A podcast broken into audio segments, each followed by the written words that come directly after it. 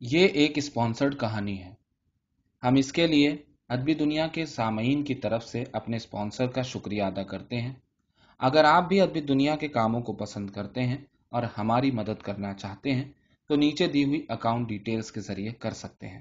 شکریہ۔ شکاری صاحب اور بھوت۔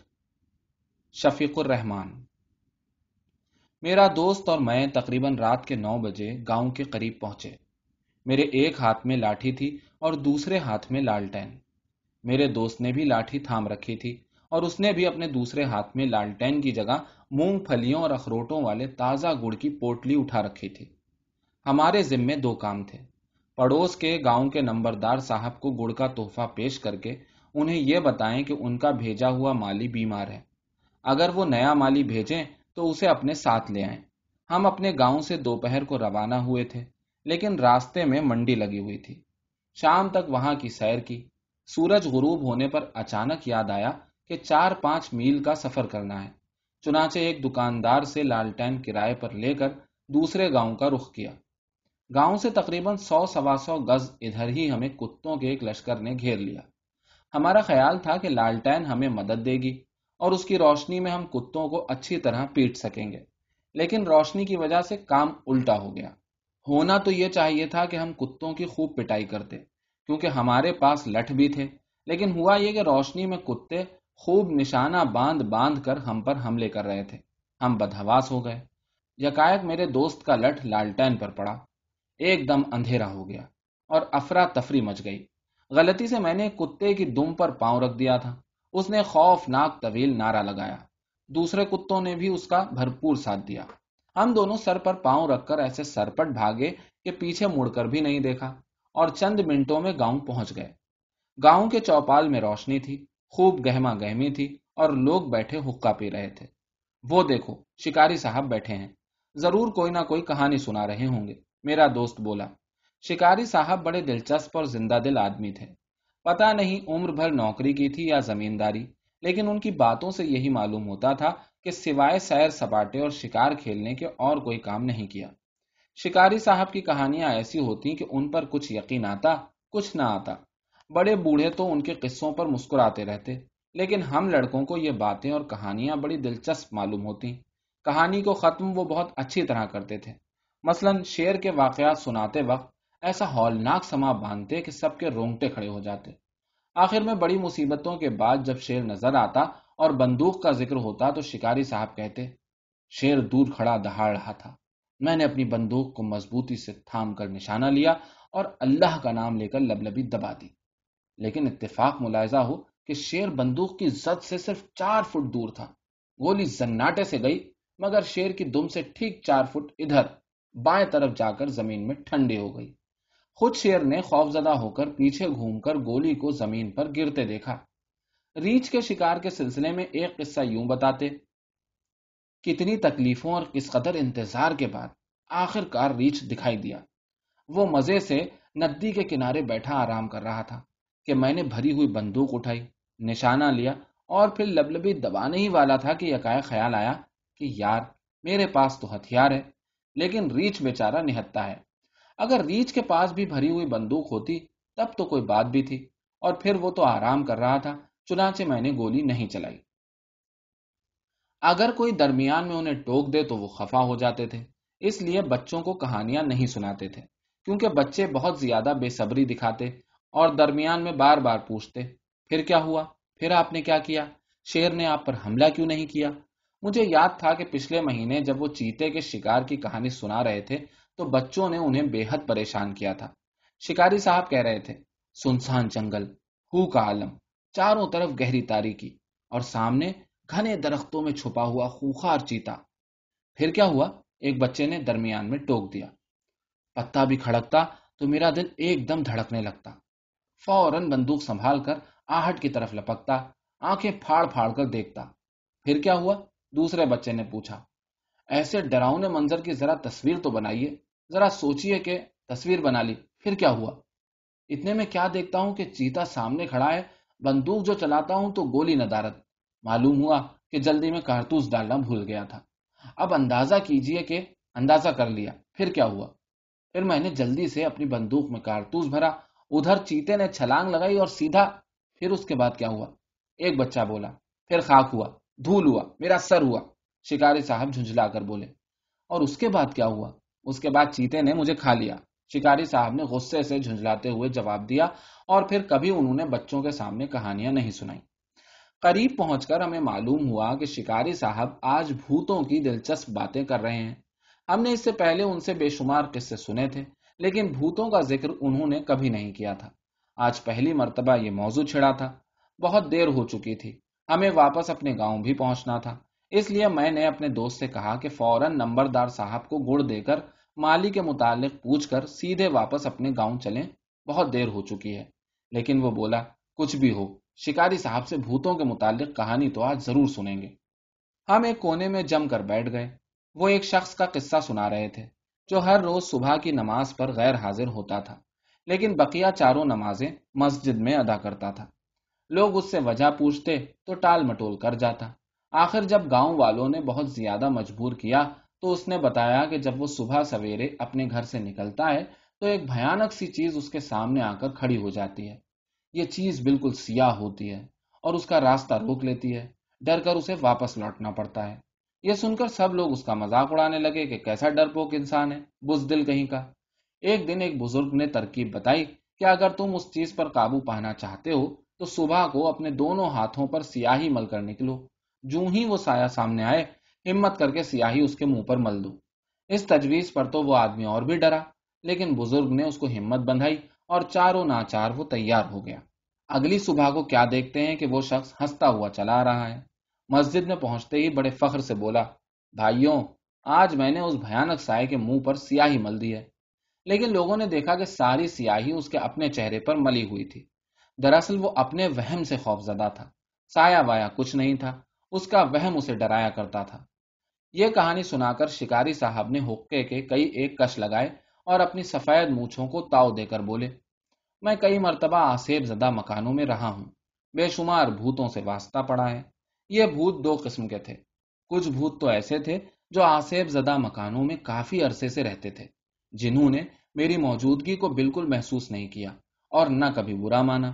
انہیں دیکھ کر میں ادھر ادھر ہو جایا کرتا تھا اور وہ مجھے دیکھ کر ٹل جاتے۔ دوسری قسم کے بھوت وہ تھے جو مکانوں میں نئے نئے آئے تھے اور جنہیں میری موجودگی ناگوار محسوس ہوئی۔ وہ میری چارپائی، بستر اور میزیں وغیرہ کھینچ کر یہ ظاہر کرتے رہتے تھے کہ وہ اکیلے ہی یہاں رہنا چاہتے ہیں۔ چنانچہ ایسے موقعوں پر میں مکان بدل لیا کرتا تھا۔ ان دو قسموں کے علاوہ تیسری قسم کے کسی بھوت سے کبھی آمنا سامنا نہیں ہوا تھا۔ لیکن اس گاؤں میں آ کر ایک ایسے بھوت سے بھی مجھے واسطہ پڑا جو خام خواہ میرے پیچھے لگ گیا، بغیر کسی وجہ کے۔ میں نے اپنے دوست کو ایک مرتبہ پھر یاد دلایا کہ اگر ہم فوراً نمبردار صاحب سے مل کر واپس اپنے گاؤں روانہ نہ ہوئے تو گھر والے بہت خفا ہو جائیں گے۔ لیکن وہ نہ مانا۔ شکاری صاحب حقے کا کش لگا کر بولے ہاں تو میں نے اس بھوت کو نہ کبھی چھیڑا، نہ ہی خفا ہونے کا موقع دیا۔ حقیقت تو یہ ہے کہ بھوت اور میں ایک دوسرے کے لیے بالکل اجنبی تھے۔ ہوا یوں کہ کھیتوں میں پانی دینے کی باری رات کو آئی۔ گھڑی دیکھ کر رات کے پورے ساڑھے دس بجے میں گھر سے نکلا۔ پگ ڈنڈی والا راستہ ذرا لمبا تھا، لہٰذا میں نے سوچا کہ کھیتوں میں سے ہو کر نکل جاؤں تو جلدی پہنچ جاؤں گا۔ راستے میں ایک پرانا مرگھٹ آتا تھا، جہاں ہندو اپنے مردے جلاتے ہیں۔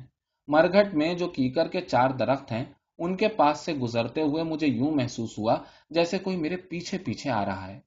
میں تیز تیز چلنے لگا، اس نے بھی رفتار تیز کر دی۔ میں آہستہ ہوا، وہ بھی آہستہ ہو گیا۔ گھبرا کر میں نے بھاگنا شروع کر دیا۔ وہ بھی پیچھے پیچھے سرپٹ بھاگا۔ میری ہمت جواب دے رہی تھی۔ آخر کار میں رک گیا۔ وہ بھی رک گیا۔ میں ڈر کے مارے تھر تھر کانپ رہا تھا۔ پیچھے مڑ کر دیکھتا ہوں تو ایک ہونک سی شکل سامنے کھڑی تھر تھر کانپ رہی ہے۔ خوف کے مارے میرے منہ سے نکلا۔ ہی ہی ہی اس نے بھی دہشت زدہ ہو کر کہا۔ ہی ہی ہی ہی۔ دیکھنے میں وہ بالکل اوسط درجے کا بھوت تھا۔ یعنی اس کی شکل نہ تو کچھ ایسی اچھی تھی اور نہ ہی ڈراؤنی۔ کچھ دیر ہم ایک دوسرے کو دیکھ کر کانپتے اور ہی ہی کرتے رہے۔ آخر میں نے دلیر بن کر اپنے آپ سے کہا، چلو بھائی، گیارہ بجے پانی لگانا ہے۔ اس نے بھی میری نقل اتارتے ہوئے کہا، چلو بھائی، گیارہ بجے پانی لگانا ہے۔ میں اپنے کھیتوں کی طرف چل دیا۔ وہ بھی میرے پیچھے پیچھے ہو لیا۔ وہاں پہنچ کر میں نے کدال سے نالے میں شگاف کیا۔ اس کے ہاتھ خالی تھے، لیکن پھر بھی اس نے میری نقل اتاری۔ کھیت میں پانی آنے لگا اور میں ایک طرف مٹی کے ڈھیر پر بیٹھ گیا۔ وہ بھی سامنے بیٹھ گیا اور مجھے گھورنے لگا۔ میرا ڈر اور خوف آہستہ آہستہ ختم ہو رہا تھا اور اب مجھے غصہ آ رہا تھا۔ آخر یہ بھوت چاہتا کیا ہے؟ کیا یہ نہیں جانتا کہ شریف آدمیوں کو بلا وجہ گھورنا انتہا درجے کی بدتمیزی ہے؟ پورے تین گھنٹے میں وہاں رہا اور پورے تین گھنٹے وہ ٹکٹکی باندھے میری طرف دیکھتا رہا۔ پھر میں نے سوچا کہ ایسے غیر مہذب بھوت کو نظر انداز کرنا چاہیے۔ چنانچہ میں ادھر ادھر دیکھتا رہا، حتیٰ کہ ڈھائی بج گئے۔ میں نے اپنی جگہ سے اٹھتے ہوئے ایک انگڑائی لے کر گھڑی دیکھی اور اپنے آپ سے کہا، پانی بند کر کے گھر چلتے ہیں۔ اس نے بھی انگڑائی لی۔ کلائی کو دیکھا اور بولا، پانی بند کر کے گھر چلتے ہیں۔ واپسی پر وہ مرگھٹ تک ساتھ آیا اور کیکر کے چار درختوں کے پاس غائب ہو گیا۔ کئی دنوں تک میں اس بھوت کے متعلق سوچتا رہا۔ اگلے ہفتے میری باری پھر رات کو آئی۔ مجھے پگڈنڈی والا راستہ لینا چاہیے تھا۔ پھر خیال آیا کہ شاید یہ میرا وہم ہی ہو۔ یا پھر ہو سکتا ہے کہ بھوت کو غلط فہمی ہوئی ہو اور اس نے مجھے کوئی اور شخص سمجھا ہو۔ میں پھر مرگٹ والے راستے سے گزرا۔ کیکر کے درختوں کے پاس میں اور بھوت پھر آگے پیچھے چل رہے تھے۔ اس رات بھی وہ میری نقلیں اتارتا رہا۔ میں اپنی کمر کو کھجاتا، وہ بھی اپنی کمر کو کھجاتا۔ میں نے دو چھینکے ماری، اس نے بھی فوراً ہی دو چھینکے مار دی میں کھانسا، وہ بھی کھانسا۔ پوری طرح غصہ تو مجھے اس وقت آیا جب میں نے ایک فلمی گانا شروع کیا۔ اور اس نے بھی بھونڈی آواز میں نقل اتاری۔ میرے دوست احباب سب جانتے ہیں کہ میری آواز ماشاء اللہ کافی سریلی ہے اور میں دھنوں سے بھی بخوبی واقف ہوں۔ ایسے نفیس گیت کا یوں ستیاناس ہوتے دیکھ کر میرا برا حال ہو گیا۔ اگلے روز میں ایک بزرگ کے پاس گیا اور ان سے درخواست کی کہ ایسے بدتمیز اور بدسوق بھوت سے میرا پیچھا چھڑائیے۔ انہوں نے میرے لیے دعا مانگی اور ایک تعویز دیتے ہوئے فرمایا کہ میں اسے داہنے بازو پر باندھ لوں۔ لیکن کچھ دیر سوچنے کے بعد انہوں نے تعویز واپس لے لیا اور فرمایا، اگر بھوت ہو بہو وہی کرتا ہے جو تم کرتے ہو، تو اس سے محنت مشقت کیوں نہیں کراتے؟ اس سے کھیتوں میں گوڈی کراؤ۔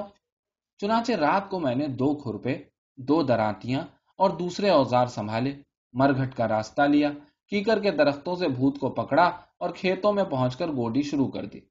نقل اتارنے کا تو وہ ماہر تھا، فوراً گوڈی کرنے لگا۔ جب میں تھک کر اپنے ماتھے سے پسینہ پوچھتا تو وہ بھی اپنے ماتھے سے پسینہ پوچھتا۔ میں گوڈی چھوڑ کر سانس لیتا تو وہ بھی ہانپتا ہوا میرے سامنے آ بیٹھتا اور مجھے گھورنے لگتا۔ تھوڑی دیر کے بعد ہم دونوں پھر سرگرمی سے اپنے کام میں، تھوڑی دیر کے بعد ہم دونوں پھر سرگرمی سے اپنے اپنے کام میں مشغول ہو جاتے۔ تب میں نے سوچا کہ یہ بھوت اتنا برا نہیں ہے۔ فقط اسے گھورنے کی بےحدہ عادت کہیں سے پڑ گئی ہے۔ اگر کسی طرح یہ عادت چھڑا دی جائے تو یہ اچھا خاصا معقول بھوت بن سکتا ہے۔ صبح کے چار بجے تک میں نے اس سے خوب کام لیا۔ پھر تھک کر کھرپا ایک طرف پھینک دیا اور کہا، بہت تھک گئے ہیں، اب چلنا چاہیے اس نے بھی کھرپا پھینکتے ہوئے کہا، بہت تھک گئے ہیں، اب چلنا چاہیے میں خوش خوش گھر پہنچا۔ میں نے ارادہ کر لیا کہ اگر یہ بھوت کھیتی باڑی میں میرا ہاتھ بٹانے کے لیے تیار ہے، تو اسے معمولی سی تنخواہ دے دیا کروں گا۔ لیکن دوسرے دن صبح جب میں کھیتوں پر گیا تو کیا دیکھتا ہوں کہ فقط اس حصے میں گوڈی ہوئی تھی جس میں میں نے کام کیا تھا؟ جس حصے میں بھوت ہاتھ چلاتا رہا تھا، وہ گھاس پھونس سے ویسے کا ویسا ہی بھرا ہوا تھا۔ مجھے اس قدر غصہ آیا کہ بیان نہیں کر سکتا۔ آخر یہ بھوت مجھے سمجھتا کیا ہے؟ میں سیدھا ان بزرگ کے پاس گیا اور التجا کی۔ حضرت، ایسے نکمے کام چور اور بدتمیز بھوت کی میں شکل تک نہیں دیکھنا چاہتا۔ انہوں نے مجھے کافی تسلی دی اور حسب معمول میرے لیے دعا کی اور ایک تعویذ دے کر فرمایا۔ یہ اپنے بائیں بازو پر باندھ لو۔ پھر کچھ سوچ کر تعویذ واپس لے لیا اور میرے کان میں کچھ سرگوشیاں کی جن کا تعلق بھوت سے تھا۔ میں یہ بتانا تو بھول ہی گیا کہ وہ بھوت روز بروز بہت بدتمیز ہوتا جا رہا تھا۔ شروع شروع میں تو وہ مجھ سے دو تین گز کے فاصلے پر رہتا تھا، لیکن اب وہ قریب آتے آتے بالکل ساتھ آ کھڑا ہوتا، گستاخیاں کرتا، منہ چڑھاتا۔ غرض کہ وہ میرے ساتھ ایسی بے تکلفی برتتا جیسے برسوں کا واقف بھوت ہو۔ اس دن تو مجھے یقین ہو گیا کہ یہ بھوت اب بالکل نہیں سدھر سکتا۔ لہذا میں نے بزرگ کی ہدایت پر عمل کرتے ہوئے اپنے کھیت میں دو گڑھے کھودے۔ ایک کو فقط مٹی اور راک سے بھرا اور اوپر ایک بڑی ساری اینٹ رکھ دی۔ دوسرے گڑھے میں کوئلے اور لکڑیاں ڈال کر دیا سلائی دکھائی اور اوپر راکھ ڈال کر ویسی ہی اینٹ رکھ دی۔ رات کے گیارہ بجے مرگھٹ کا رخ کیا۔ کیکر کے درختوں کے پاس بھوت انتظار کر رہا تھا۔ اسے ساتھ لے کر کھیتوں میں پہنچا۔ اس رات اس سے طرح طرح کے تماشے کرائے۔ میں نے چھلانگیں لگائی بھوت نے بھی چھلانگیں لگائی میں نے بیٹھکیں نکالی تو اس نے بھی نکالی۔ نئی فلمی دھنے گائیں اور بھوت نے فوراً ہی اچھے بھلے گانوں کا بیڑا غرق کر دیا۔ غرض کے چار پانچ گھنٹوں میں تھک کر چور ہو گیا۔ ادھر بھوت کی حالت بھی قابل رحم تھی۔ آخر میں نے انگڑائی لے کر کہا، تھک گئے بھائی۔